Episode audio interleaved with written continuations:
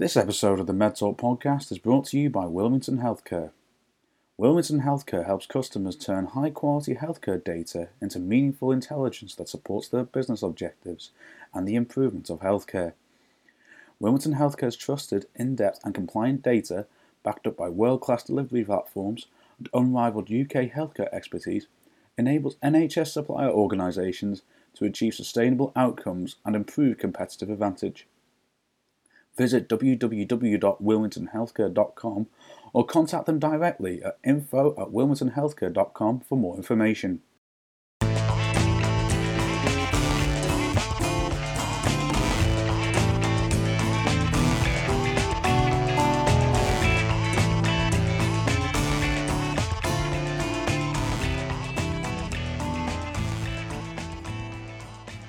Hello and welcome to this episode of the MedTalk podcast, where we discuss the latest news and issues in life sciences. I'm your host, Ian Bolland, acting group editor of Life Sciences at Rapid News. On this episode, I am joined by Oli Hudson, content director of Wilmington Healthcare. Oli has written extensively for MedTech Innovation News about the NHS procurement landscape and the effect it has on MedTech. We delve into that by discussing the nuances and changes regarding procurement. We also talk about the new NHS for MedTech and Wilmington's State of the Nation report, which there is a link to in this podcast description. First of all, Oli, uh, thank you for joining us on the MedTalk podcast. Um, you've written pretty extensively for MedTech Innovation about NHS procurements, and I think that's going to be a lot of what we cover today. Um, it seems that during the pandemic, everyone became an expert on procurement when we heard stories of uh, PPE contracts and the like. Mm. But I think you're in a really good position to explain the nuances. But first of all, and I think a, a good place to start, actually following on from all the pandemic thing, is the is the value based procurement article you actually wrote for us. Because beyond what it says on the tin, can you take us through the nuances of it? Well, value based procurement has been around for a while as a concept, and it's a good one in the sense that it answers that age old uh, battle between medtech industries and healthcare systems, um, where on one side you've got uh, industry saying, here's a great product that gives you these outcomes and these good things for patients and patient experience and uh, and so many things that have taken time and research to come up with that will make your lives easier. And then they show it to the healthcare systems and the healthcare systems go we can't afford it. And that's more or less been the theme of every procurement conference I've been to for 15 years. So you need some kind of mechanism to allow manufacturers to show different kinds of value and healthcare systems to appreciate different kinds of value and not just cost in order to ever get anywhere with innovation. So there needs to be something like value based procurement to smooth that process. So it's been big in the Department of Health. Um, they've written about it and how they want to do it and support it. It's in NHS supply chains thinking now. And I think over the course of the next few years, we're going to see new procurement systems using VBP as a way of getting better outcomes, getting better value, increasing the, the range of innovation that they use. Um, and I'm I count myself an optimist about it in this case because it's been something that's several manufacturers have said, oh, yes, that it's all talk. Um, we like the idea of VBP, but it hasn't actually worked. Mm-hmm. But we're already beginning to see VBP principles being applied to um, large scale procurements and the way many hospitals are thinking about techniques in a different way um, they're thinking about pathway rather than product. They're having to do this because of things we'll, we'll move on to talking about later, I'm sure, about what's happened with the backlog and the environment um, post COVID. Um, but when you think about uh, the population as a whole and how you're best going to serve them, which is what it's supposed to be trying to do, it doesn't always work just to get the lowest cost, lowest unit cost in an item. You do have to think about the whole pathway and the role of the patient and how every element of the pathway is going to stack up and cost up and how it's going to work within the system as a whole. And that's where VBP really comes into its own. There's a strong element of it, and this is explicit in what they're talking about it in the websites, um, that it needs to involve whole system thinking. It's another thing we'll probably end up talking about later. What does that mean, and how can medtech use it? So, to answer your question, I think it's um, a very interesting area, and we're going to see more of it.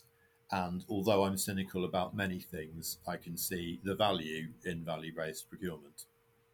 I think you actually mentioned in one of your pieces that uh, one area where value based procurement can be useful concept for medtech is the use of novel devices, for example. And but you also mentioned the importance of engagement. I think I think that can be personally, I, I, think that's a really important aspect in across medtech itself. If you, you need, in fact, you need to actually get in front of someone to really show the true value, whether that's to the patient or to the health system itself, before before you can actually flesh out what what kind of I don't know what kind of contract that you got with with these providers, for example.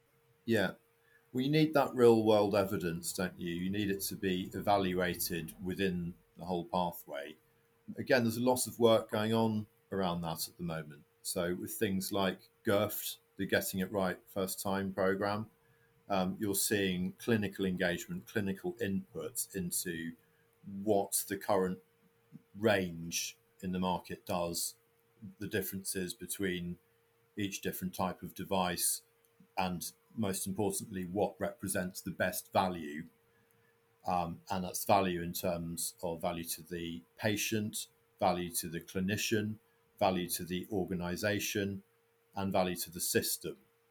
So they're looking at all of these things within that GIRFT model now. So value is quite it's becoming more nuanced and complicated, and, and the understanding of what value might mean is changing.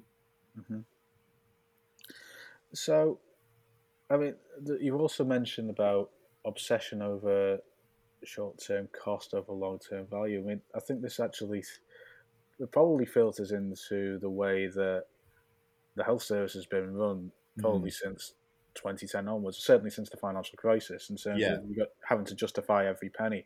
Yeah. But do you, do you see with more innovation, like the sands maybe shifting a little bit in terms of um, in terms of that approach? Because I know a lot of the focus has been on the bottom line, but when new technologies are being developed, is mm. there are those with the purse strings looking at things from a different angle?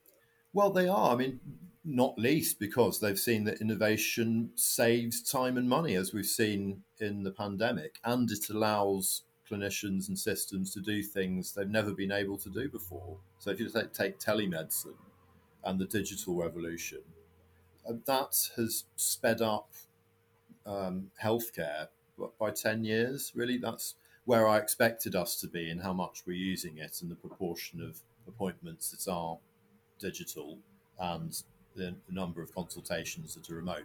I thought we'd be there in about 2030, the rate the NHS goes, because they've been talking about incorporating all of this stuff for years, but it never happened. But it took the pandemic to turbocharge it, and, and now it's everywhere. But they've seen with that innovation the possibilities for changing pathways completely and, and changing the way we do healthcare uh, in a way that's far more efficient, frankly, because you don't need people coming into hospitals all the time.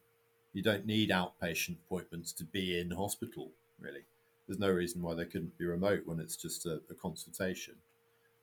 Um, so that's an example of, of innovation being seen as, yeah, we get this now. We see that we need to do this. We can't just talk about unit costs of this or that because we need to be thinking in a completely new way of how we do healthcare. So that's, I would say, much more the environment at the moment than it was pre-pandemic, certainly. And so the other thing you mentioned about um, you know the last decade being one where there's been an environment of cost saving, we still live in the shadow of QIPP, as it was uh, back then, and it's not gone away. You know, and I note that we've just had another demand on efficiency the service, which has doubled. So um, last year they were supposed to make 1.1% savings, um, and this year it's supposed to be 2.2% savings. And you have to add that onto everything else that the NHS has got to do, clearing the backlog and trying to find enough staff and doing its integration program and all that. On top of all that, it's got this efficiency agenda. Um, it, yeah, it's tough, the NHS, and the NHS has always had to fight hard for every penny and be lean. So you can kind of get into their heads when they do come back at MedTech saying, we really don't have the money for this. I'm just going to say, though, that what's changed in that is that they've seen that actually the technology is the saving, mm-hmm. the innovation is the saving.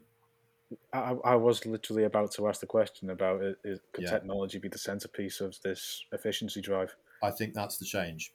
Yeah. Right. That's fascinating. Um, when you, you, have also mentioned, I think before before this recording of, of uh, the new NHS for MedTech, which sounds pretty open ended. So I'll allow you to define that if you don't mind. So I do try to boil things down for my readers and for my audience in Wilmington Healthcare. And I've got some points about this new NHS environment that I try to bring across to show why I'm saying that. Mm-hmm. So it's easy to say, oh, it's the new NHS landscape for medtech. Listen to me because I will tell you what is new about it and how it affects you. But I think this one is genuinely different in a number of uh, deep ways, deep systemic ways that medtech won't really have seen before. Um, and in some kind of practical ways as to say, how do we actually engage with this landscape now. Things have changed. So I've got a lot of medtech clients that are quite traditional in their approach. So it's a, face-to-face sales operation. Really, you try to uh, contact as many people, many clinicians, and their teams that would use this device or this innovation. You get them to buy into it, and then the rest of the sale is all through procurement, maybe sort of up to 60 70% of your time getting the contact contracts through and then renewing it and novating it and maintaining the relationship with the procurement department and that's kind of it. Um, but there's a lot going on in these these systems in the hospitals that make that not quite what's going to happen in the future. So even if you take that as a basis as the medtech sales model things are changing. So you've got environmental changes, one, structural changes, two, organizational changes, three, operational changes, four, and transactional changes, five. So this is how I I boil it down. And the environmental changes is to do with essentially um, what's happened after COVID and the backlog, because that is front and center in the NHS at the moment. So if you're trying to sell a device, you're selling a device to people whose priority is that. It's about pressures on them staff pressures, time pressures, resource pressures, having to see patients um, and get them in and out of the doors as quickly as possible, patient throughput. So that is all massively taking up the bandwidth of your customer at the moment. So if you're trying to get them to evaluate, evaluate something new, think about something in a new way, it is a difficult time. So that just has to be accepted. That's one. And then two, the structural changes. That is to do with the way the NHS is reorganizing itself. And that has implications for things like who are your key customers? uh, where are the hospitals that you are selling to? How do they group themselves? And that's all been affected by integration. So the medtech stakeholder map isn't just this hospital or that hospital, it's a group of hospitals, it's a, a group of purchasing points. It might even have some kind of formal uh, association of uh, aggregated procurement. So they might all be procuring something, particular device, particular pathway, particular category altogether. So you have that, and it's not just procurement, but it's the way they think as well, their governance arrangements, um, which services go where, all of that. That's all changing at the moment. Then with the organisational stuff, that by that I mean the people within these um, new setups, they're changing too. So where they work, they might be at a hot site doing uh, emergency work at one point, and then they might be in a cold site doing elective work at another time. And we have different sites for different things. So the customers themselves are on the move. And I would apply that to procurement departments as well. So we're supposed to have ICS level procurement now.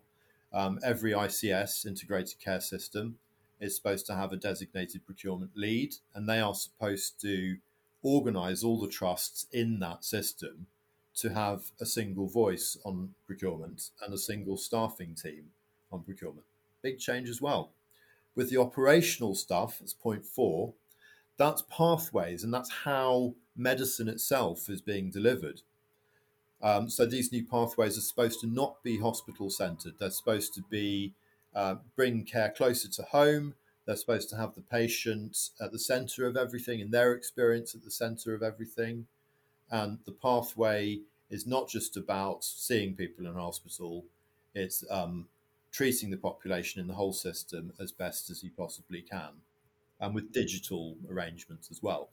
And then the final one is the transactional arrangements, how things are paid for. So we've got a new system of payers and who's responsible for paying for services, for acute services, for specialized services, all that's on the move as well. So the person, the, the grouping that you thought might have been paying for your device last year is changing. So when you've got all of these changes at the same time, that's what I mean by a new NHS landscape for medtech. I think there's something there this time. And it's more than just moving names around or sizes of organizations. It, there's some quite fundamental changes going on there. Yeah, I mean, so, so your answer there, I, I, was thinking about the amount of times that we've seen lots of discussion, hmm. especially mm. in the national press, about NHS reorganisation, and it. I'm not entirely sure if this is a direct effect on medtech or even pharma, life sciences, anyone that's trying to get an innovation into the NHS. But that hmm. constant change is probably mm. not doing the industry any favours, as well as as much as anything. Mm but I don't think the industry necessarily changes to match. Uh, the industry just sort of does what it does, um, and sometimes something comes along and it's greeted with a bit of confusion, but not mm. a lot of cultural change or operational change or ways of thinking differently about how they could do the sales model. So I'm coming up against that with some of my clients at the moment that really want to and see that that is a necessity um, and it can't just be about door knocking anymore. There has to be a, a wider, more integrated approach themselves with omni channel and support from um, sales reps, um, but a, a, different approach to doing things because the, the old one isn't really working for everything I've just said. Start, staff don't have the time to do yeah. this in, in the way that they did before. So you've got to think outside the box a bit with it. I mean, apologies for asking the obvious question here because you know it's sort of my job to play dumb as the, as the questioner sometimes. But how much of a problem is that not ad- not adapting to the change? Like you said, they just seem to shrug and then carry on regardless. Well, it's sales, isn't it? Yeah. If you want to increase your sales, you have to get with this new program really, and uh, not complain that you know you can't get access, um, which I have heard um, when that access is just not going to be available for the reasons that we've just been talking about. Uh, there have to be different ways. It has to be customer led, clinician led. What's most convenient for them? What do they most like? What are their preferences and how they uh, get information and then are followed up with it and then set up evaluations and all of that. It must be about what they need and what they can do physically. Okay. I mean, apologies for go, if we're going over a little bit of old ground here, but what practical steps can companies that are trying to sell their innovations in the NHS when, when adapting to these changes? What what practical steps can they take? Because it, it all sounds well and good saying these are the changes you've got to adapt to them. So what do they, what what steps would what top steps would you recommend that they put into place? Okay, so I do full plan of uh, business intelligence on a region by region level, um, looking at who the purchasing uh, purchases are, how it works then there, um, what the demographic needs are, uh, how the pathways are working, uh, what specific pain points each territory has. So, proper business intel. So, when you do go in for those conversations, you're armed with facts and reasons to engage, mm-hmm. which I don't think is necessarily happening as much as it could be with companies. There are also uh, clinical networks and clinical champions that can be accessed that are forming alongside ICSs. It's well worth looking at these clinical networks, seeing where they sit in terms of the health political hierarchy and what kind of weights they might have, pulling levers in terms of changing pathways, introducing innovation, um, addressing the local procurement needs, uncovering who they are. And then a third thing that you could do is work with the academic health science networks. So if you've not come across them before, there's 15 of them. Their specific role is to build a bridge between industry and NHS procurement. They'll help you find real world evidence. They'll help you build your business case. They'll help you uh, find the target clinicians you need to speak to to get it into the system and they've had a bit of a second wind in the past couple of years or so um, with uh, new amounts of funding and uh, being integrated into uh, the policy. Um, so I would say AHSNs are definitely worth exploring. Okay, all right. Can we move on to the environmental factors and how this can change things? Because obviously, there's probably been reforms that have been planned for ages, reorganisations that have been planned for ages. They've probably been, COVID's been the curveball almost. So, how do how do companies manage to get in front of key decision makers in light of what's happened in the past two years? Because uh, are these key decision makers willing to? Uh, it's probably a really bad word, but to receive these people in terms of let, let's have a look at what you got, or yeah, well, I think it depends on, on what the product is and what the value offering is, really. I thought um, I'm glad you said value there because I was actually going to link it back to the value proposition. Yeah, I mean, yeah. it is all about that. And if you look at what products are getting big thumbs up and big ticks from these systems at the moment, they are game changer like um, products which can really change the pathway and the way that patients are treated um, so it's not just a sort of well, this product is marginally better. It results in fewer revisions or fewer exacerbations. That's all great, and they want that, but it's more like can we do this technique in a completely different way that will tick all our boxes of patient experience, shortening the length of stay, shortening the pathway, allowing more patient independence, all of this stuff. Um, so you've got some of the uh, products that have been given funding by the MedTech funding mandates recently. Mm. They seem to tick those kind of boxes. So they change the way surgery is done. A lot of them are surgical systems rather than products themselves, and they can um, massively improve outcomes within surgery. And they're getting the funding and they're getting the kudos things like that. And I could point to TAVI as well, which Wilmington's done a lot of work with, transaortic valve implantation, uh, which is a device, yes, but it's also a technique. Mm-hmm. And it's also a way of completely doing heart surgery differently, um, which turns it into a massively invasive, from a massively invasive operation into something that's much more keyhole and bearable and has better outcomes and faster recovery times. And overall, when you add that to all the heart patients that are having their their heart surgery this year, that's going to be a lot of value. So it's that kind of thing that they're looking for at the moment.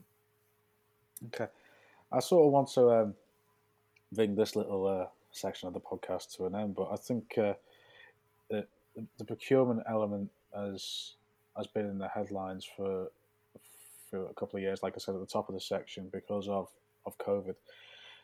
What and, and apologies if I'm sort of repeating the question from before, but what nuances have you seen that we probably won't see in the general public that are that a, that could probably best explain certain decisions that we've seen taken over the past couple of years? Well, if you're talking about some of these big um, controversial procurements we saw over um, the pandemic, you know, a lot of it is about panic buying, mm-hmm. effectively, and needing to get the numbers there.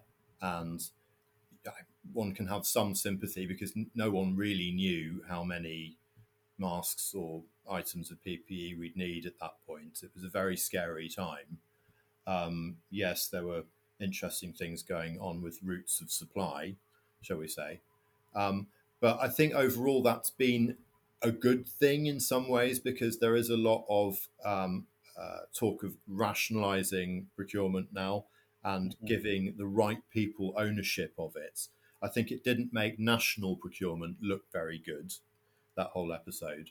And so there's been more of a push and a move to devolving some of that responsibility to ICSs. So I'm pro this. Uh, I'm pro sort of local ownership of the things that they need to buy, in the same way that I'm uh, pro local ownership of uh, of healthcare in general. I think it's good. It's better that where you are makes the healthcare decisions for you and your family and the people around you because they know what's available rather than have diktats from the top. So you've had that in national procurement. You've had that to a degree with NHS supply chain um, doing its thing through the towers.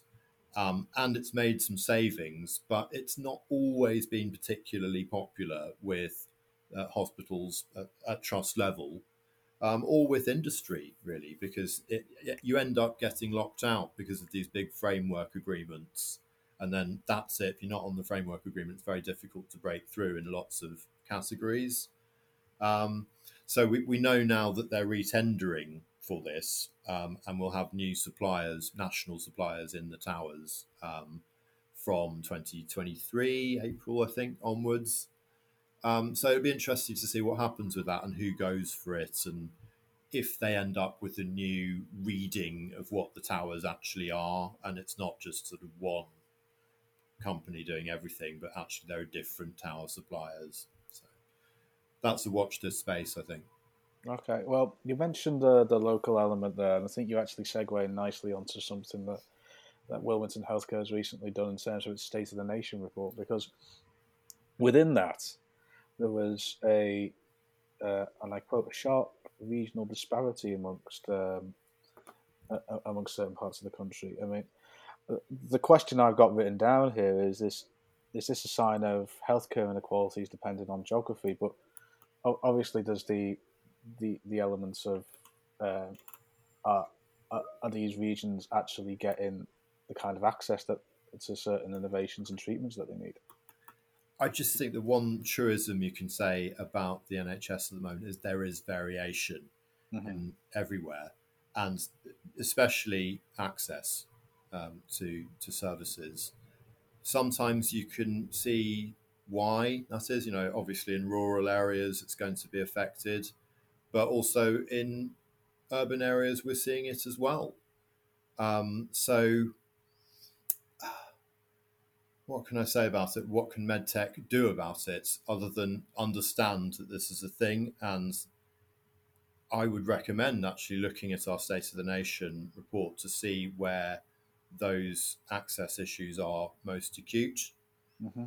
Um, and then drilling down further into that data and seeing, well, this particular area, let's say uh, North Cumbria and Northumberland, um, has an issue with uh, treating patients in certain surgical categories because there aren't the hospitals there. You've got um, an older population, you've got poor transport links, um, what can we do to address this? How could our techniques, how could our products help a population like that? What are we offering vulnerable patients? What are we offering patients with restricted access? how would it change their lives to use our product in this situation, and try to think themselves into the lives of these patients and see what it looks like when their product is part of that story. Mm-hmm. I mean, from the little bits of advice that you gave earlier on, it feels like even though there's probably some alarming elements in terms of the health inequalities, it's also an opportunity for innovators and uh, within life sciences to get try and get in front of these decision makers, take on the advice that you've actually said, mm. and hmm. demonstrate how you can make a difference. For sure, yeah, yeah. Um, within all this, and I know we've predominantly focused on medtech, but we are the MedTalk podcast, so we, we do delve into the pharma side of things as well. Mm. Um, there was a couple of really striking and uh, statistics, including the increase in spend on antidepressants. and The large area of spending in primary care is in, is in diabetes drugs. We, there was also a sharp rise in the spend on statins as well. Mm. We, uh, to me, the layperson that, that, that sees that a, mental health crisis un- unfolded as as a result of COVID. Yeah. Um, the antidepressants increased. Uh, though striking, it, it, doesn't surprise me. But was there anything in those areas that surprised you? Well, the data that we were looking at showed quite clearly what the pandemic specifically had done to prescribing. So it mm-hmm. wasn't just overall prescribing trends, but it was what had happened over 2020 and 21. Mm-hmm. So, just for example, like diabetes was a big area of spend, but diabetes has always been a big area of spend, and we've had a diabetes epidemic going back to at least the beginning of this century in terms of increased spend on on medicines. But it was the the antidepressants, statins to a degree, and but for me it was also gastrointestinal drugs um, that that spiked during the pandemic that I found newsworthy. Um, mm-hmm. So the the biggest one was antidepressants, obviously, and the story did seem to be when we followed it up with GPs um, in Health Service Journal that published an exclusive on it. Um, uh, it was all about the mental health issues and that the pandemic had caused large uh, numbers of, of people to experience depression and anxiety and other mental disorders. Um, but also the lack of exercise, um, the staying in did have an impact on statin prescribing, perhaps. I don't. You can't sort of say there's a causal link there, but over that time, there's a correlation. Yeah, there's there's yeah. some kind of connection, um, and the same with gastrointestinal. If there's no connection at all between sitting on the sofa and not being able to go out, why is it those particular categories?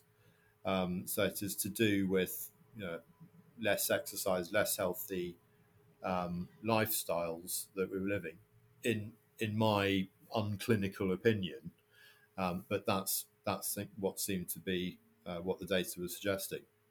But uh, from what from what you've shown with the with the data in, in terms of all this prescription or all these you know, antidepressants being prescribed, statins, etc. Mm. And then you, if you link it to um, people staying in or, or, lack of exercise and probably not keeping themselves healthy, there is this market perhaps for medtech to step forward in terms of, for example, we, we see plenty of medtech integrated into our own consumer devices like iPhones where you can monitor your blood pressure, you can count your steps. Mm-hmm. There's actually a real opportunity for continued innovation in this area if you look at it that yeah, way. Absolutely. And preventive health, which I've included as one of my five critical shifts, if you remember that, yes, uh, is absolutely massive. Yeah.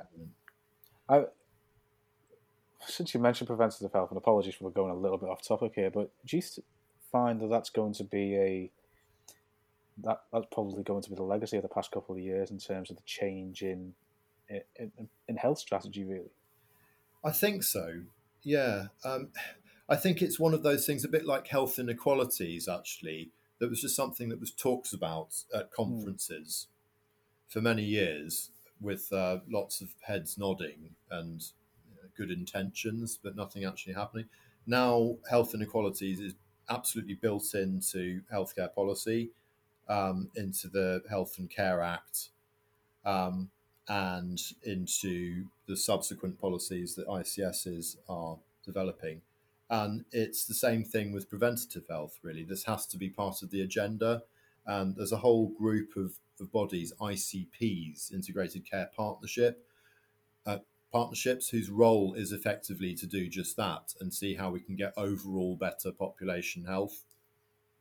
Mm-hmm. Because they've seen if you have that, then you reduce the demand, and it's demand on hospital services, which is the main thing that's making costs of healthcare go up and you need as a policymaker to do as much as possible to reduce that and finally the penny is dropping that if you have better preventative health services and more investment in that you get less obesity you get less diabetes you get less heart disease you get less cancer the four big things that are the most expensive um, then you know finally that link has been made I think we've skirted around this issue a little bit, but the, the State of the Nation report also uh, mentions that the NHS has invested heavily in treatments for rare, rare diseases. I think there's probably two angles to come at this from in terms of we talked about the environmental aspects in terms of you know, what the past couple of years has has basically done to people, but in terms of the NHS being persuaded to invest into these treatments, that's because of, and this is a lesson for probably medtech to take from pharma here, is that there's these there is the evidence there that this can work. There's, there's proven real world data out there, and that's a really important aspect for any medtech innovators to, to yeah. think about. Yes, absolutely. It is all about the real world data. That's the that's the rub of it, isn't it? Um, and it can be hard. I do sympathise with companies that struggle to get this together. I guess it's a matter of just pulling all the levers you can, like through um, clinical champions, clinical networks, um, academic health science networks getting in there, getting that data, showing that your device, your implant, your product can make genuine life changing um, improvements to, to patients' lives. Can I just uh, ask about the the study itself? I mean, because health is an evolved issue in the UK. Was this study across all four nations, or is it focused on NHS England? Or this is for England. Mm-hmm. Um, it's largely England because that was the data sets um, in HES that we had access to and, and we used. Um, uh, UK is four different healthcare systems that has four different stories. Really, um, it might be that we look at other data um, in another publication from uh, Wales and Scotland and Northern Ireland. This one is England. Okay, I just wanted to clarify that for our listeners, just just in case they're from Scotland. They're just thinking, "Oh, hang on, I've read uh, read something different there, or something like that." Um, I think uh, there's probably one final point to, to finish on, and I mean, I, I would probably skirted this issue as well. But if you're if you were to give some advice to someone working in life sciences and pharma, medtech, anyone that's de- developing new treatments, new devices, what would you say that they should take from this report? I think I would suggest that they become experts in the healthcare system that they're trying to engage with. Mm-hmm. So, um, reps of all kinds, be they pharma or medtech, are experts in the disease area. Mm-hmm they're experts in the way of communicating the features and benefits and value proposition of the said product. Yeah. And they're experts in regulatory stuff, like whether it's the ABPI code or ABHI guidelines. What they are not always experts on is the system that they're trying to sell to. Mm-hmm. And, and that's been my niche you know, I think that's why I've got a career really, is because I've said, well, learn about this system, this one system that is your customer, and then that will yield your results. So, who are they? What do they want? How are they arranged? What are their KPIs? What are their pain points? Um, how how would they? Why would they want to see you? And what are the terms of the engagement? You know, all this kind of stuff, uh, which when I say it, to me sounds obvious, but I don't think companies, pharma or medtech, necessarily do as much of it as they can. So yeah, I mean, I'm sort of selling myself and pitching myself as a as an educator here, um, but I think it it makes a difference definitely, and the companies that do this, that proper customer centric piece, do end up making waves. I mean, there's probably a bit of anecdotal evidence to back what you said up there. Is that you see a lot of innovators come from within the NHS because they probably not only do they know the issue on the front line, they, Yeah. they, they, they get to know the intricacies of who they're selling to. Yeah, I mean, I think that's actually a really good uh, bit to finish on, Oli. So thank you very much for your, your company today. If there's anything else you'd like to add, feel free to. I've said enough. I think. well, in that case, Oli, thank you very much for your time. Thank you very much, Ian. Take care.